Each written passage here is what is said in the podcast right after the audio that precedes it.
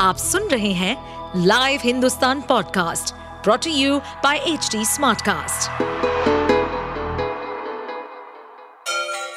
Ganga किनारे बसे राज्य उत्तर प्रदेश की खबरें पॉडकास्ट में आपका स्वागत है इस पॉडकास्ट में हम सुनेंगे छोटे शहर इटावा से लेकर राजधानी लखनऊ, चमड़े के शहर कानपुर और राम की नगरी अयोध्या जैसे सभी शहरों से जुड़ी राजनीति, विकास, मनोरंजन दल बदल फरेब और अपराध जगत की सभी खबरें देवरिया हत्याकांड में तहसीलदार कोर्ट से बेदखली का आदेश आने के बाद सत्यप्रकाश दुबे का बेटा देवेश फफक पड़ा।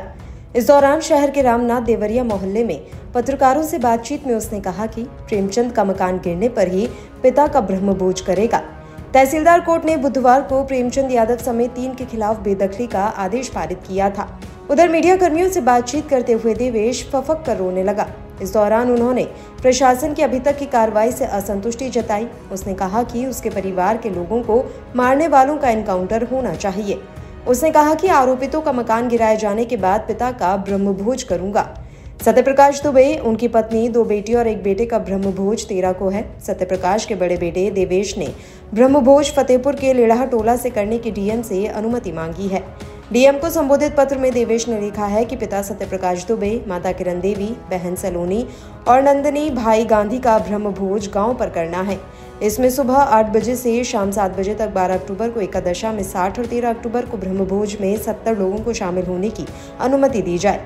साथ ही गुरुवार को देवरिया से लेढ़ा गाँव तक चार पहिया और दो लोडर गाड़ियों को आने जाने की अनुमति देने का अनुरोध किया है। आप सुन रहे थे हमारे पॉडकास्ट उत्तर प्रदेश की खबरें। ऐसे ही अपराध जगत से जुड़ी, चुनौतियों से भरी राजनीति और विकास की खबरों जैसी अन्य जानकारी के लिए सुनते रहिए हमारे इस पॉडकास्ट को। इस पॉडकास्ट पर अपडेटेड रहने के लिए हमें फॉलो करें एट एच डी हम सारे मेजर सोशल मीडिया प्लेटफॉर्म पर मौजूद है। और ऐसे पॉडकास्ट सुनने के लिए log on to W W W dot H D smartcast dot com